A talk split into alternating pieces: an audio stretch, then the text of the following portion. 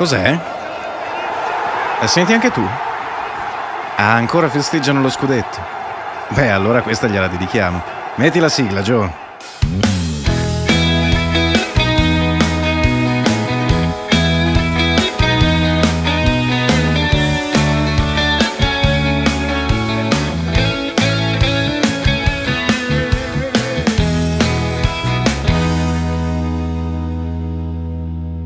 Grande ciao a chiunque si trovi al di là del microfono. Siete all'ascolto dell'ottava puntata di Ti parlo una canzone podcast. Io sono Emanuele Sgarbi, il maestro Giovanni Manzini in regia.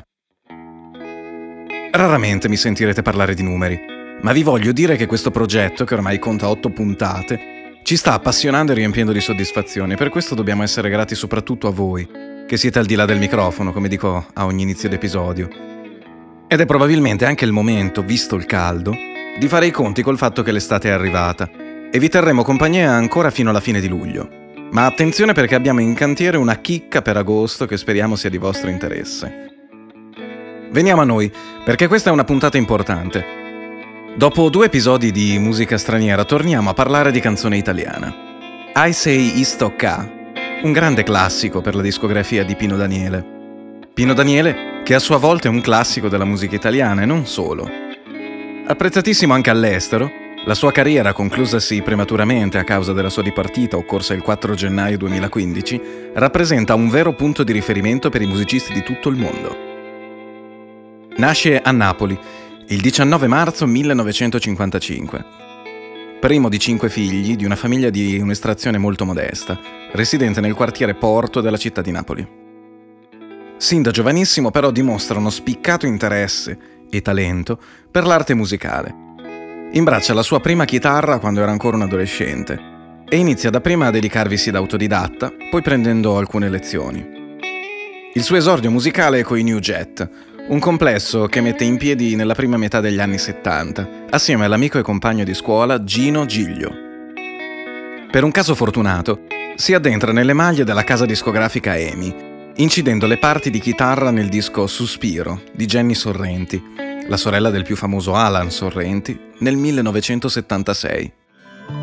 E volà nel cielo blu e un soffio di Sempre nel 76, la prima vera svolta nella sua carriera. Entra a far parte, questa volta come bassista, dei Napoli Centrale, un gruppo partenopeo di altissimo spicco in quegli anni. Nel 1977 riesce a pubblicare, sempre alla EMI che aveva già avuto modo di conoscere, il suo primo disco, intitolato Terra Mia, nel quale include già brani importantissimi per il suo avvenire, come Natazulelle Café. Soliscono, so fattono, so pigliano caffè E noi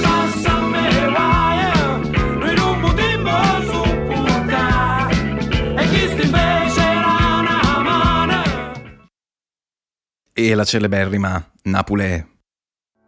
Napolè mille colore. Napolè mille paura. Non è facile per lui sfondare inizialmente, prima di tutto per via del dialetto. Pino Daniele ha sempre cantato in napoletano, che più che un dialetto viene definita una vera e propria lingua, foresta per molti. Questa decisione è anche una delle sue caratteristiche più note, però. Il suo intento è quello di creare una commissione tra il blues, genere di musica che più lo ispira, il rock e la canzone napoletana, che fino a quel momento era stata solo appannaggio dei grandi nomi tradizionalmente noti. Rosario Germano, Rino Zurzolo, Tullio D'Episcopo e James Senese sono i nomi dei talentuosi musicisti con cui collabora in questo primo periodo e che condividono il palco e lo studio con Pino Daniele con Iso Pazzo. Iso Pazzo, ah, Iso Pazzo. E voglio essere chi voglio uscire fuori da casa mia, Iso Pazzo. Estratto dall'album suo omonimo del 1979, riesce a conquistare il gradimento di un pubblico più ampio, partecipando anche a un paio di trasmissioni dell'allora onnipresente Renzo Arbore. Porterà Iso Pazzo anche al Festival Bar quell'anno ottenendo un notevole gradimento da parte del pubblico. A quel punto la strada è spianata Con gli album dell'80 e dell'81 ottiene la meritatissima fama. Si intitolano rispettivamente Nero a metà e Vai Mo. Con ogni probabilità ricorderete tutti A me mi piace o blues.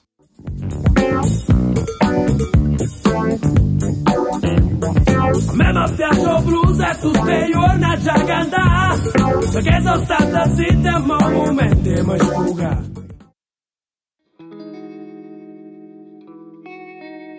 Era l'epoca, e forse lo è anche oggi, del Neapolitan Power, Così si definiva quella carica energetica di blues, jazz, funky e rock che Pino Daniele con la sua band, formata in gran parte da quegli stessi impavidi che avevano creduto in lui dalla prima ora, portava nelle piazze, nei teatri, negli stadi delle maggiori città italiane.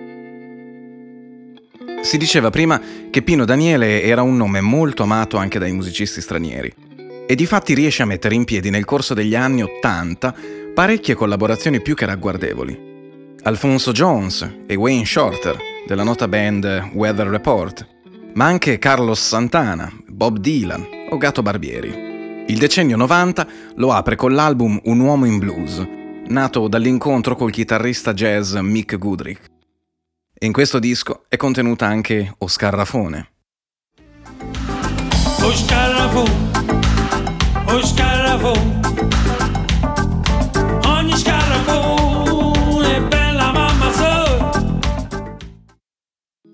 Nella seconda metà degli anni 90 mette in piedi una serie di proficue collaborazioni con artisti italiani, abbandonando anche leggermente quella linea esclusivamente dialettale della propria musica.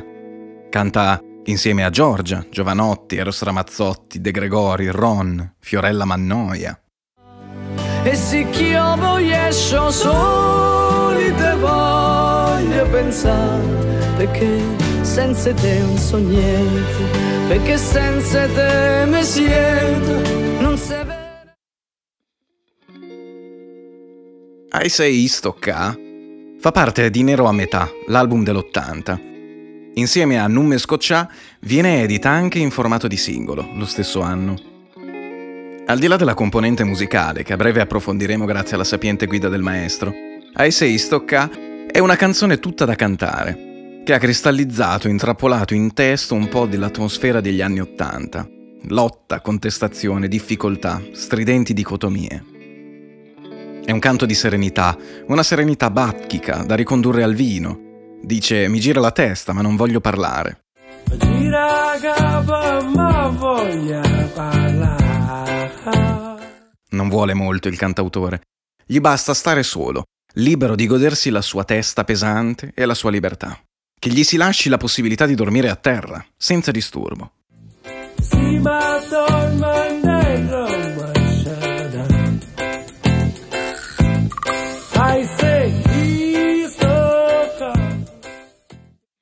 Sempre divertente e sintomatico degli anni Ottanta, l'incipit della frase in inglese. I say è forse figlio di quella tendenza all'inglesismo che inizia a farsi spazio anche nel nostro paese, con l'influenza delle radio libere, che cominciano a suonare sempre più spesso canzoni provenienti da oltreoceano o da oltremanica. Nonostante la normativa procedesse lenta, le radio cosiddette pirata negli anni Ottanta erano nel pieno della propria forza esplosiva, fornendo alle orecchie degli ascoltatori anche italiani finalmente musica nuova e stimoli differenti da quelli che avevano potuto ascoltare i propri predecessori. Questa vientata di novità è particolarmente interessante, in maniera speciale per chi la musica vuole farla. Il maestro Manzini porta alla nostra attenzione alcuni passaggi salienti di questa canzone che in generale mostrano una costruzione armonica tendenzialmente regolare. Il sound in genere sembra ricondurre a un gusto tendenzialmente jazz, mentre quello che in tanti amano definire drumming, il modo cioè di suonare la batteria, rimanda a un'estetica funky. Tutto questo si unisce ad altri suoni, come ad esempio quello così caratteristico dell'armonica a bocca, che si sente da subito in questa canzone, e strizzano l'occhio all'Italia più tradizionale, in particolar modo a Napoli.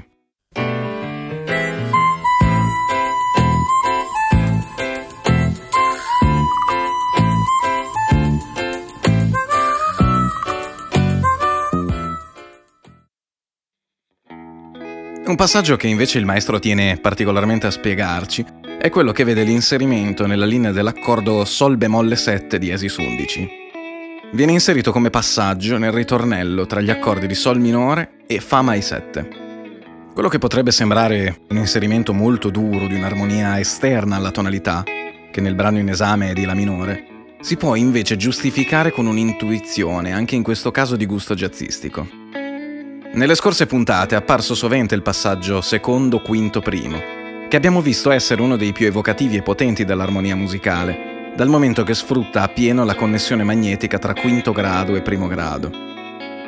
Nel ritornello di I Say Isto Ka, il compositore vira momentaneamente verso la tonalità di Fa maggiore, che ha parecchio da spartire con la minore a ben guardare.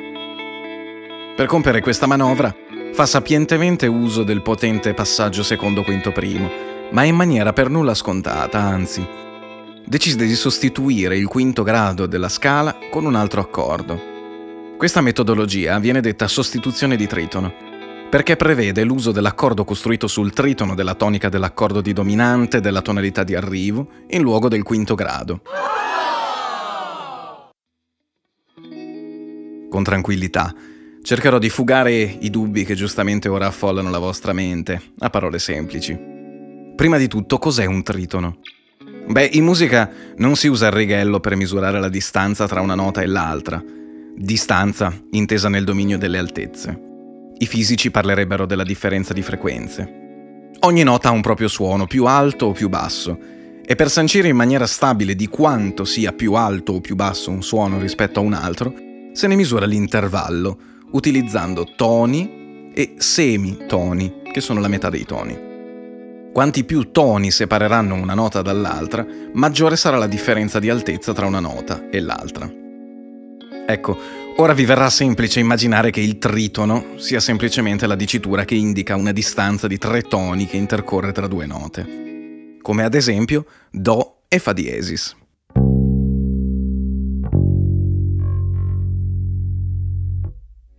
Senza assillarvi ulteriormente, farò piovere su di voi come un teorema il fatto che nel sistema occidentale almeno, Fa diesis e Sol bemolle siano esattamente la stessa nota. Il concetto di diesis e bemolle l'abbiamo affrontato qualche puntata fa. Ciò significa che il tritono si verifica anche tra Do e Sol bemolle. Eccoci arrivati a quel famoso Sol bemolle da cui nasce il problema.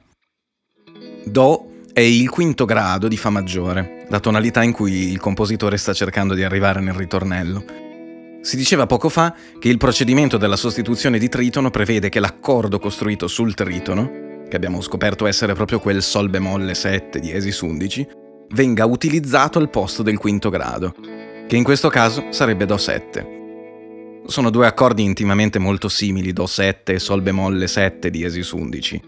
Dunque, utilizzandoli alternativamente, si va a solleticare l'orecchio di chi ascolta senza mandarlo eccessivamente nel panico perché si conserva e probabilmente si rafforza addirittura quella sensazione di magnetismo che evoca il passaggio originale di secondo quinto primo. Il tutto va a creare anche la chicca del passaggio cromatico del basso, che in questo caso compie il percorso Sol, Sol bemolle, Fa. Un passaggio tanto semplice quanto fine. Uno dei tratti salienti del suono di questa canzone è sicuramente l'armonica a bocca, incisa da Bruno De Filippi, musicista e compositore italiano mancato all'età di 80 anni nel 2010. Non solo armonicista, ha suonato la chitarra nel gruppo I Campioni, che abbiamo citato un paio di puntate fa dal momento che per un breve periodo vi militò anche Lucio Battisti. Se vi foste persi la puntata su Si Viaggiare, la trovate più indietro. Nei suoi oltre 50 anni di carriera, in particolar modo incentrata sul jazz, De Filippi non ha mai disegnato la musica leggera, collaborando, come abbiamo visto, con cantanti dalle sonorità più pop, ma non soltanto. Era anche un compositore molto amato, ma pochi riconducono al suo nome Tintarella di Luna, la canzone portata al successo da Mina negli anni 60. Tintarella di Luna, Tintarella tu latte, tutta notte stai sul tetto, sopra il tetto come i gatti. L'armonica concorre a creare quel sound così caratteristico di questa canzone, assieme alla voce dal timbro malinconico di Pino e la sua chitarrina. Ai sei Stocca ha insieme quel sapore partenopeo molto raffinato, con quel retrogusto rock blues che ci faceva notare anche il maestro e che ritornerà sovente nella discografia del cantautore. Anche i Sopaz, ha un'ampia parte di armonica a bocca.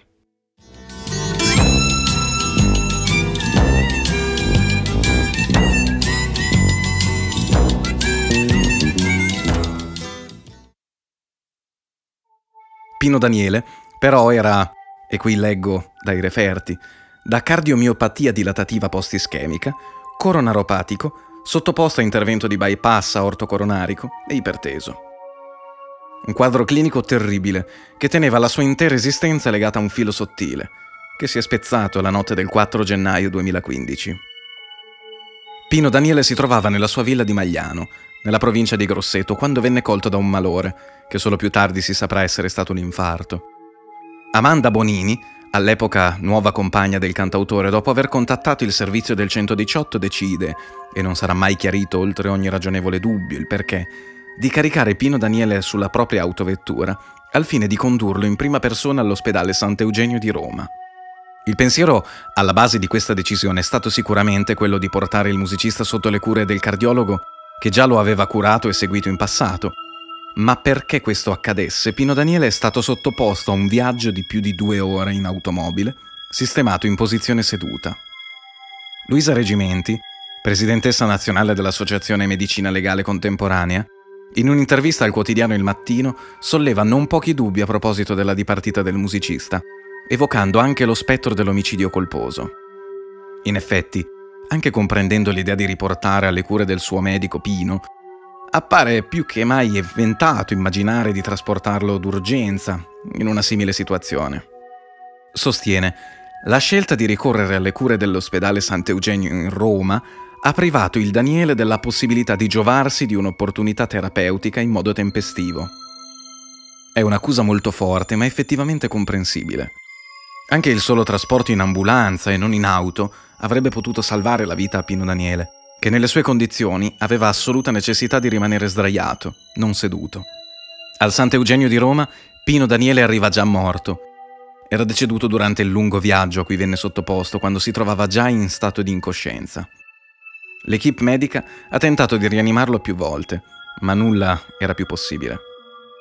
L'orario scritto sull'ultimo certificato è quello delle 22.45. Il mondo a quell'ora deve ufficialmente dire addio a un enorme musicista. La città di Napoli in particolar modo fatica a salutarlo. Ai funerali, che vengono celebrati prima a Roma e poi nella città partenopea, parteciparono più di 100.000 persone e ogni anno, in occasione dell'anniversario della sua scomparsa, vengono messe in piedi dai cittadini o da altri artisti musicali commemorazioni e momenti di ricordi per il nero a metà. Sempre la Regimenti se tali negligenze sono state compiute nella più completa buona fede o in una situazione di emergenza che non ha dato modo di riflettere, non sta a me valutarlo, ma come affermano i periti del pubblico ministero, per salvare Daniele bastava andare al più vicino ospedale di Grosseto. Non è una pagina a lieto fine la vita di Pino Daniele, ma la sua carriera sì, in fondo. Ci ha regalato momenti enormi di musica, trasportando qua e là nel mondo la tradizione artistica che perdura attraverso i secoli. Anche la musica direttamente contemporanea a noi subisce il fascino della napoletanità. Basti pensare al gran numero di brani rap, anche trap, in dialetto napoletano che sono riusciti a scalare le classifiche senza la benché minima difficoltà. Quello della musica napoletana è quindi un fenomeno immerso nelle maglie dell'arte italiana tutta, ma che allo stesso tempo ne ha avulso, muovendosi indipendentemente dai sussulti della vita artistica del paese intero, ma subendone in qualche modo lo scorrere del tempo. Non vado per questo a difendere a spada tratta l'operato di tutti gli artisti di questo movimento per il solo merito di cantare in dialetto napoletano. Come si producono porcherie a Milano in egual misura avviene anche nel capoluogo campano. Pino Daniele è una bella pagina di una storia che, un po' come tutte le storie, ha i suoi alti e i suoi bassi. E quando qualcosa è buono, trovo che sia dovere di chi ha voce a sufficienza parlarne. Ti parlo una canzone ritorna tra due settimane. Un caro saluto da Emanuele Sgarbi e Giovanni Manzini.